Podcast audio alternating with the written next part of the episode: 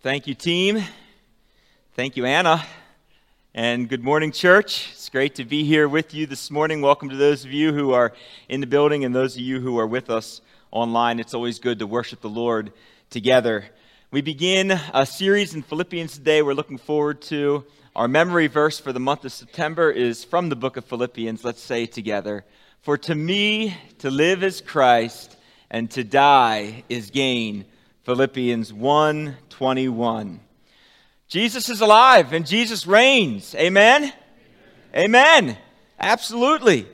And you know, that very statement, that very message was a statement and a message that was so subversive to the Roman government and the Roman Empire when Paul was alive. It was a message that really stood against much of what Rome had tried to build. And it was a message that ultimately would find Paul behind bars and in prison. We're talking about the gratitude that we should have in partnerships today, and it was fitting to have Anna here and to be reminded of how grateful we are for having partners serving the Lord all over the world. And isn't it incredible in the testimony and example of the Apostle Paul that we see over and over again that proximity is no obstacle to God in the advancement of the gospel? If it were so, when Paul was behind bars, when he was in prison, the gospel would have been chained. His effectiveness and his ministry would have been hindered. Yet, what we see time and time and again as we get into the New Testament and read through Paul's letters is that the opposite was true. Behind bars, Paul sat and he wrote, and the Holy Spirit worked, and the gospel went forth because there is nothing that can hold the gospel in chains. Amen? Amen. Philippi, as you see some images on the screen before you, it was a city that was colonized by veteran Roman soldiers. They were the veteran Roman soldiers of Octavian and Antony. You might remember those names. Later, when Octavian officially became Emperor Augustus, he divided the city of Philippi into square tracts of land, and he distributed those tracts to the soldiers who were retiring and being sent to live in this Macedonian city. These new inhabitants, as you might expect, they were dogmatically loyal to Rome. And they turned the Macedonian city into what was described by many as Little Rome. Philippi was a city with a proud identity and heritage. The citizens of Philippi, they did not have to pay Roman taxes which was, of course, as you might imagine, a huge benefit to them. And as an official Roman colony, Christians and Jews, they would not have been allowed to openly worship within the city limits. Those places were reserved for the temples of the Roman gods, institutions which brought significant commerce and industry to various regions throughout the empire. Instead, Christians and Jews were relegated to worship on the outskirts of the city limits, sometimes even outside the walls of the city. The influence of the pagan temple gods and goddesses had a firm grip on the general population of those who lived within the city. It was as a part of Paul's second missionary journey when he traveled to leave Asia Minor and go to Macedonia, where he would preach the gospel in this town of Philippi. And through his experience, he would become ingratiated with the small population of Philippian Christians. We find an account of Paul's journey to Philippi in Acts chapter 16. It's only about 20 or so years after the death and resurrection of Jesus that Paul arrives in Philippi, sometime between or around 50 AD when he gets there. And he finds himself, when he arrives, in the presence of praying women. The account is recorded in Acts chapter 16, verse 13. On the Sabbath day, we went outside the city gates to the side of the river where we thought there would be a place of prayer, and we sat down and began to speak with the women who had assembled there. In the midst of the assembly, there just so happens to be a wealthy businesswoman whose name was Lydia. She's a dealer of purple cloths. She's from the Asian city of Thyatira. Luke, the author of Acts, describes Lydia as a God fearing woman one who the Lord had opened her heart to respond to the gospel. She is actually the first officially recorded convert to Christianity on European soil. After the Lord opened her heart to receive the gospel, she would open her home to host and receive the Lord's workers. Eventually, Paul needed to move on from Philippi to continue his ministry, but he never fully lost contact or influence with the people who were there. It was around 10 years after Paul's initial visit that he would find himself in hot water with Roman authorities, ultimately leading to his imprisonment in Rome sometime between 60 and 62 AD. And it would be from a Roman prison cell where Paul would pen the following words that we will study over the course of our next 10 to 12 weeks together taking us all the way up to our Advent series. Paul's gospel ministry, it had taken root within the city of Philippi, and fruit was being produced. The early house churches were now blossoming, blossoming to what may very well have been a single congregation existing in a building on the outskirts of town. And though time and difficult circumstances had now distanced Paul from the Philippians, he had not abandoned them in his thoughts or his prayers. And they had not abandoned him in their support, encouragement, and prayers. There was a faithful partnership between Paul and the people of Philippi. And through his practice of letter writing, Paul was able to remember the person and work of Jesus and share the majesty and wonder of Christ with the churches he had planted and established throughout the Roman world and beyond. Practically speaking, as we enter the letter of Philippi, Paul is writing to thank the Philippian people for their support. This while also letting them know that their friend and emissary Epaphroditus was okay. Epaphroditus, as we'll come to find as we study the letter, was a Philippian congregant who had fallen ill while traveling to deliver a financial gift from the Philippian church to Paul. Paul's letter to the believers in Philippi reminds us that maintaining partnerships and relationships in ministry takes effort, but it is important and significant work, work that we remember in very practical and literal ways on the fourth Sunday of every month here at CMBC when we celebrate and share in the work of our global partners, global partners like Anna, who's here today. Paul's letters demonstrate a pattern and an effort for the church to follow. Spiritually speaking, Paul is writing to further unveil the beauty and the power and the wonder of a life submitted to Christ. He wants the Philippian people to continue to shine in the community that God has planted them in. He is concerned that as a church they would be effective sources of salt and light within their community. And he knows the greatest way for them to do it would be to emulate the attitudes and the behaviors of their Savior, Jesus. It's very interesting, and we're going to see this as we study this letter together. Nearly half of the verses in Paul's letter to the Philippian church contain a direct reference to Jesus.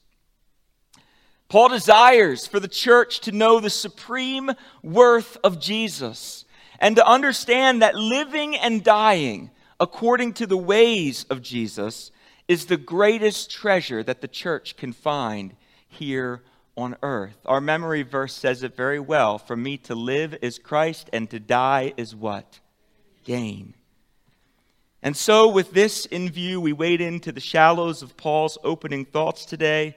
We're going to read from chapter 1, verses 1 through 11. And as we reflect on this portion of Paul's letter, we want to huddle around three guiding questions. The first, why should we be thankful and joyful in our remembrances and prayers for one another? The second, how should we regard one another in the fellowship of our lives and ministries? And then finally, what does God cultivate within a Christian community when love abounds? Before we read from the scriptures, let's ask the Lord to guide our time. Father, we are thankful for your word. We are thankful for Paul's example to us. We're thankful for your Holy Spirit who works through the reading and the teaching of your word. And we know that your word is living and active just as the Spirit is living and active within us even now. And so, our prayer this morning is as we enter your word, that you will apply to each one of us exactly what we need for this week and the coming weeks ahead. Father, you have a miraculous, even supernatural way of transforming us through the power and the ministry of your word. And so we sit to learn and to listen and to hear with anticipation today, knowing that you are at work moving even now. And we thank you for that. We give you the glory. In Jesus' name we pray. Amen. Philippians chapter 1, verses 1 to 11. Paul and Timothy, servants of Christ Jesus, to all the saints in Christ Jesus who are at Philippi with the overseers and deacons, grace to you and peace from God our Father and the Lord Jesus Christ. I thank my God in all remembrance of you, always in every prayer of mine, for you all, making my prayer with joy because of your partnership in the gospel from the first day until now. And I am sure of this, that he who began a good work in you will bring it to completion at the day of Jesus Christ. It is right for me to feel this way about you all, because I hold you in my heart, for you are all partakers with me of grace both in my imprisonment and in the, the defense and confirmation of the gospel. For God is my witness how I yearn for you all with the affection of Christ Jesus. And it is my prayer that your love may abound more and more with knowledge and all discernment, so that you may approve what is excellent, and so be pure and blameless for the day of Christ, filled with the fruit of righteousness that comes through Jesus Christ, to the glory and praise of God. And Paul begins uh, his letter, uh, the contents that we're studying today in verse 3 I thank my God every time I remember you. I always pray with joy in every prayer for all of you. And it's hard for us in our culture today to capture a sense of Paul's gratitude and joy for his fellow believers. Ours is a world that is today not filled with the attitudes that we would say are joyful and gracious or thankful. Instead, that there's much fear, there's much suspicion, there's a lot of criticism and condemnation towards one another, even in the church. And what is often so saddening and disruptive to our testimony is that we do this to those who we share in Christ together with. And as we share Christ together, so too do we share in his commission to proclaim the gospel. Paul's example is that this reality alone should fuel gratitude and joy towards one another, regardless of our current circumstances. For Paul, a gospel worker who had found himself held in chains in a prison cell, the circumstances couldn't be hardly any more concerning. Yet, Paul's example to us is to remain thankful and joyful in the, pa- in the face of discomforting circumstances that we may find ourselves in. You know, rather than mope, rather than complain about a situation, it's in Paul's prison letters where we find him most exuberant about the work of God and the people of God. And it's from his cell that he's writing to these congregations that the Holy Spirit was forming through the proclamation of the gospel throughout the Roman Empire and beyond. And when Paul thinks of the people who are being changed and transformed by the gospel, he's remembering them with joy and gratitude because he knows that they are in it together. Friends, we are in this together. This is the reality of the world that God has planted us in. When we come to saving faith and knowledge of Jesus Christ, He doesn't call us to go at this world by ourselves and alone. Rather, He calls us into community with one another, a community through which He is working and involved in. And we should be joyful and we should be thankful for the presence of other believers going into our world, sharing the gospel together as a community. Paul remarks in verse 5 that he is always thankful and prays with joy because of your participation in the gospel from the first day until now. And so, friends, here's our example. Church, just look around where you're seated. Look at the people on your left. Look at the people on your right, the people in front of you, the people behind you. These are the people who we are partnered together in the ministry of the gospel with. Some of them are not even here, physically present right now. Some of them are serving in other parts of the world. Some of them are with us online. It's very interesting that while we're not always physically together with one another, for many different reasons and circumstances, we can still very well be thankful for the partnership that we have in Christ and the gospel. Neither our circumstances nor our separation change the reality of our partnership. Anna, what'd you say? Five years it's been since you've been here? And we're still partnered together with you. And we don't get to see you face to face too often. But that doesn't change the nature uh, of our partnership, that separation. God is not bound by that. And that's a beautiful thing. Paul's model was to find a way even when separated, even when imprisoned, even when shipwrecked or ill. For Paul, participation never demanded physical presence. I find that to be very interesting. Paul's ministry was effective among people even when he wasn't able to be physically present with them. And I was caught this week, even struck to imagine how effective would Paul have been able to be today, giving the tools that we have at our disposal? I mean, Paul used letters. I tried to write five handwritten letters this week in my office. Five. Each of the handwritten letters were a paragraph. I got to the fifth letter, five paragraphs, and my left hand, I'm left handed, it started to cramp. And I realized how reliant we are today on keyboards and typing. I, I haven't written five paragraphs probably since I was in high school. Written. It's amazing. And, and I think about what Paul could have done with email. Look how effective he was with just the tool of letter writing. What could he have done with screens and emails and Zoom and all of the online opportunities we have to be present with one another, though we are physically separated. Oftentimes, friends, it's our own lack of imagination that keeps us from meaningful partnership when we are away from one another. We fail to understand or to remember the power of a word, of a letter, of a phone call, of an email, or even an online interaction.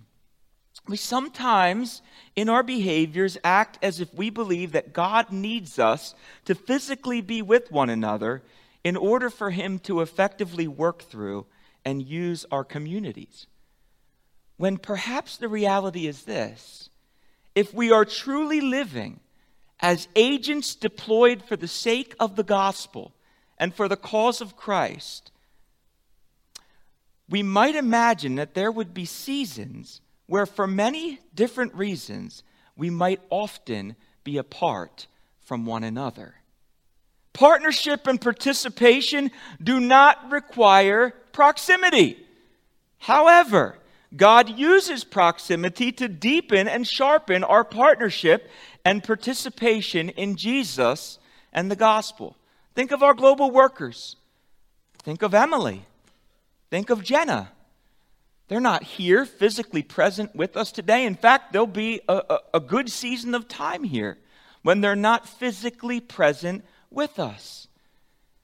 However, we're still praying, we're still supporting, we're still partnered together in the work of the gospel. When we hold this posture and this attitude, it should cause us to be aware and reminded that the work of the gospel is not dependent on any one individual. Rather, it is wholly dependent on the power of God at work in and through his people. Paul's ministry participation and his partnership with the Philippians, it didn't begin and end with his physical presence among the people. And their ministry effectiveness didn't require the presence of Paul for them to continue. Now, we don't want to take it too far. This doesn't mean that we forsake Christian community and gathering because that was not Paul's example. Rather, Paul embraced it, even as he's demonstrating here in his ministry of letter writing to the churches. He couldn't physically be present with them, so he found in his time and his culture and his space the next best way that he could be present. Friends, we are an imperfect people who God has called into community with one another. Because, quite honestly, we need one another. We need one another. The Bible says it over and over again. One of the primary ministries of the church is to encourage, support, and build one another up in the faith. Not only are we a community who together desperately need Jesus, but we're also a community that Jesus has formed who needs one another. And through joy and gratitude, and though joy and gratitude should characterize our partnership, it's also important that we remember that we participate in the ministry of the gospel as imperfect and incomplete people. In verses 6 to 8, Paul is going to use three different statements that begin with the word for. The first is in verse 6. Take a look. He says this For I am sure of this very thing, that the one who began a good work in you will perfect it until the day of Christ Jesus. Paul knows, and we should know too, church, that we come together as unfinished products. Jesus is still working on all of us. And we should be thankful that He is. And, and I've said this before from the pulpit, but I think it's important to keep out in front of us today in, in a day and age where information is so available and the temptation to be experts is always before us. We feel like we can go online and read an article and be an expert in something. Friends, our posture should be to endeavor to be lifelong learners. Lifelong learners with ears tuned towards humility, towards listening, and growing in our knowledge and understanding of God through His Word. It's an interesting phenomenon of the modern church that somewhere along the way we decided that from a very young age, people needed to have everything together. Everything as it relates to theology, the things of God, from a young age, we expect we have to have it all figured out, or at least give the appearance that we do. And I see this, and we've seen this especially in colleges and seminaries who are training ministry leaders.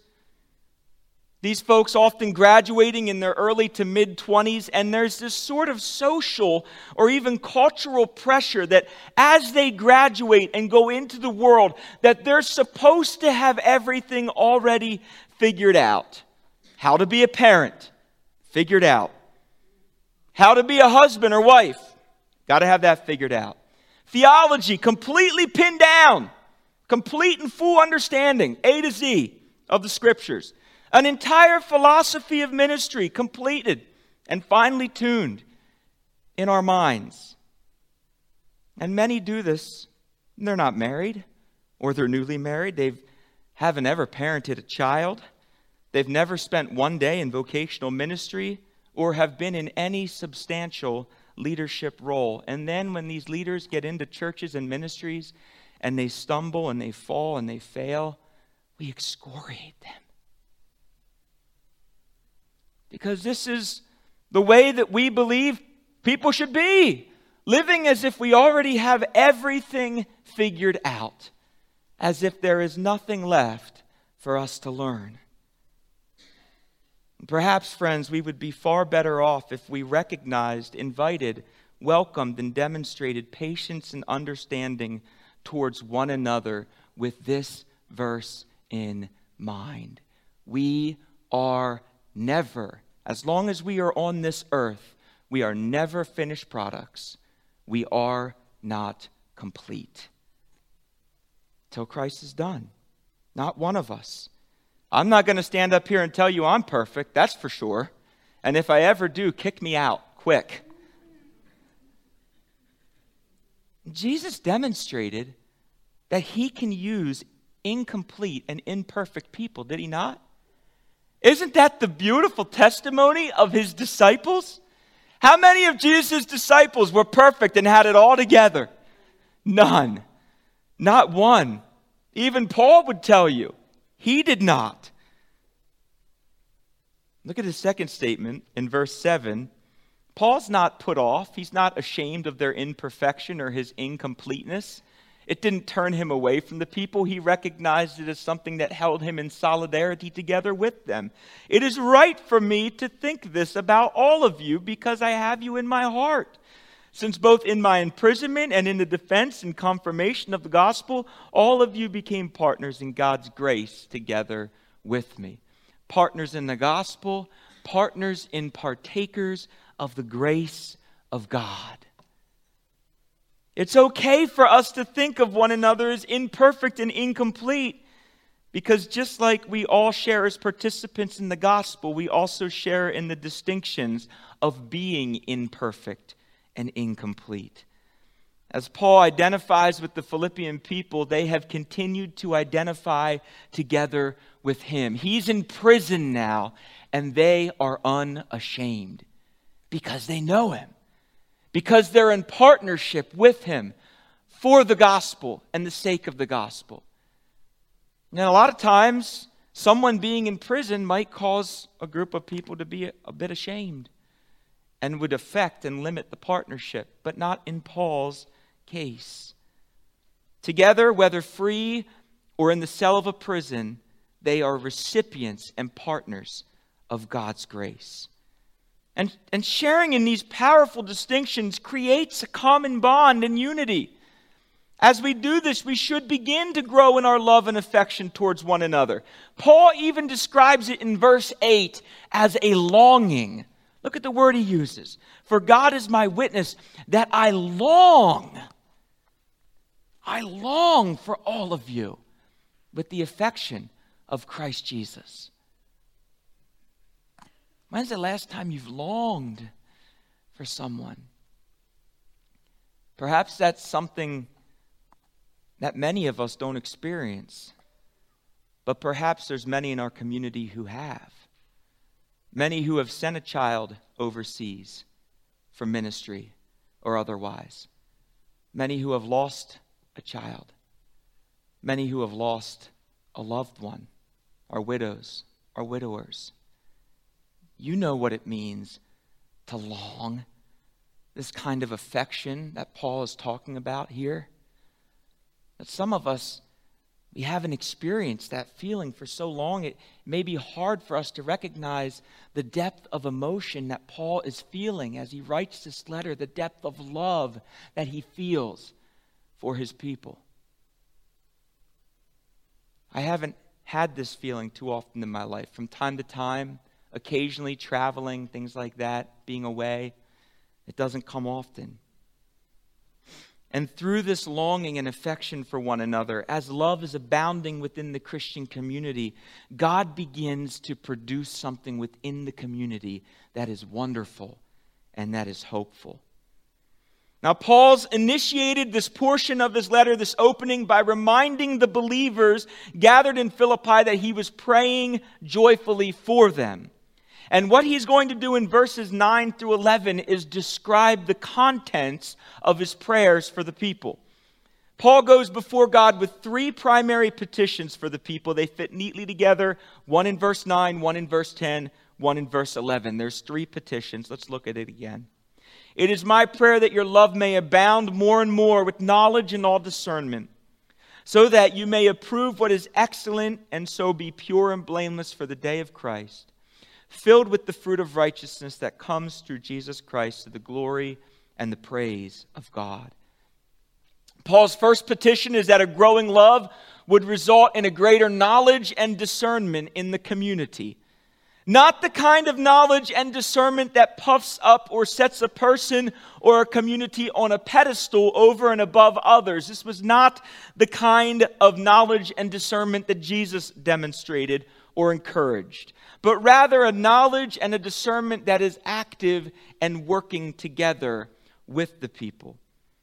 One further described in Paul's petition of verse 10 a knowledge and a discernment that is working leads to a community being able to approve of what is excellent. And again, excellence not defined by the world standards.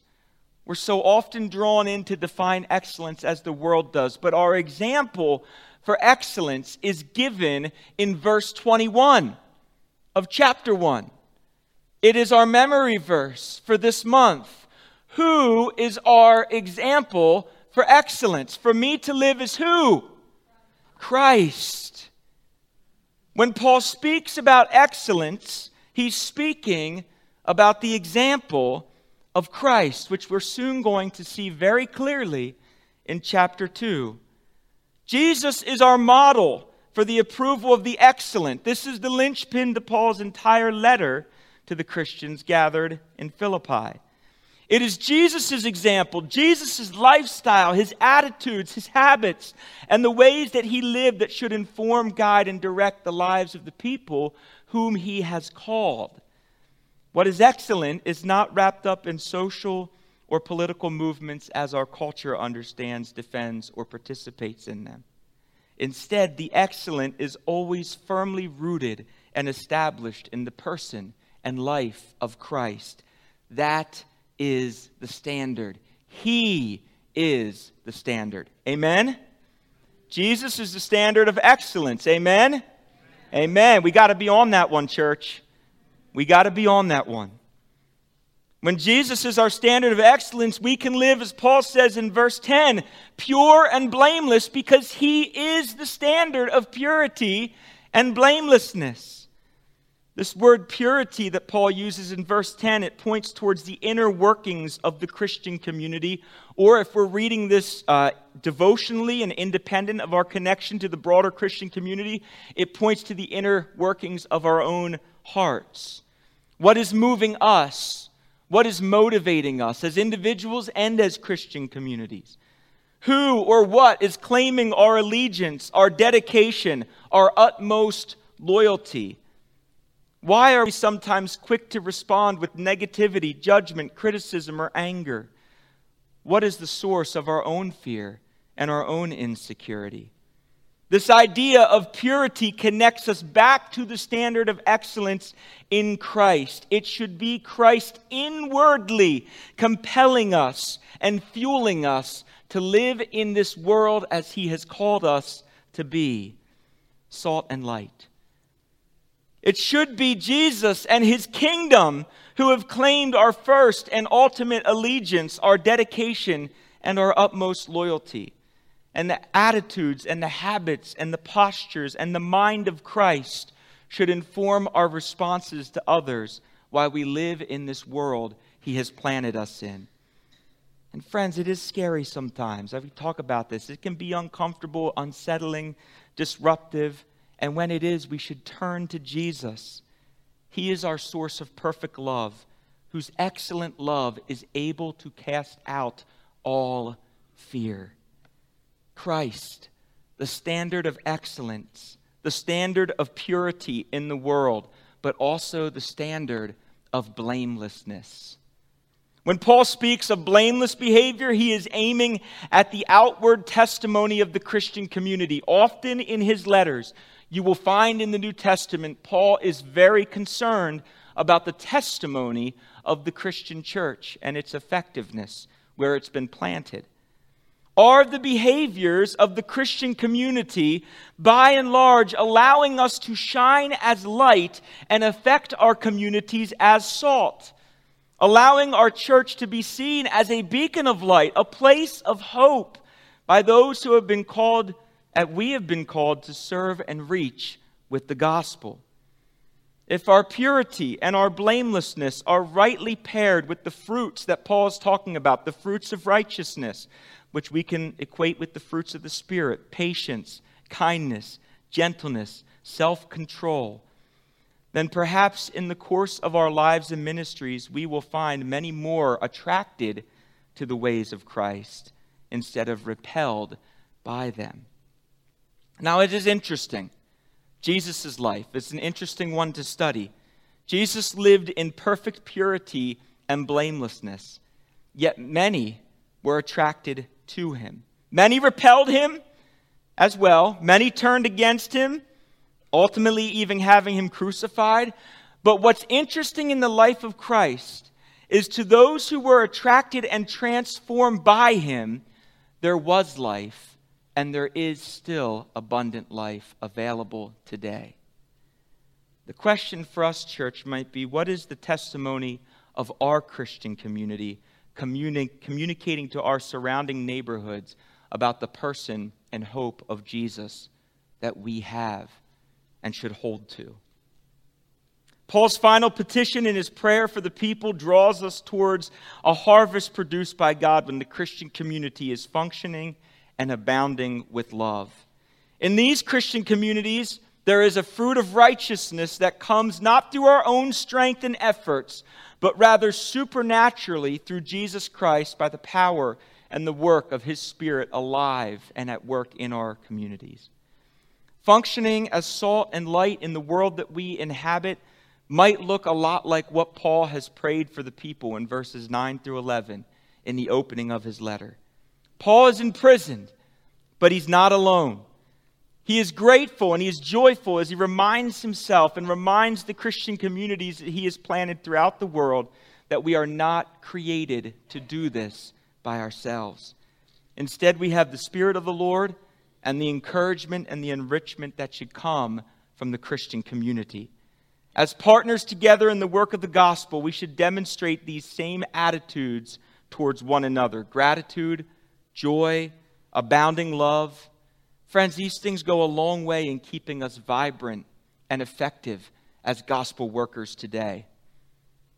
Find me a community that's joyless, thankless, and filled with hate, and I'll find you a hopeless community without the life and love of Jesus working through it.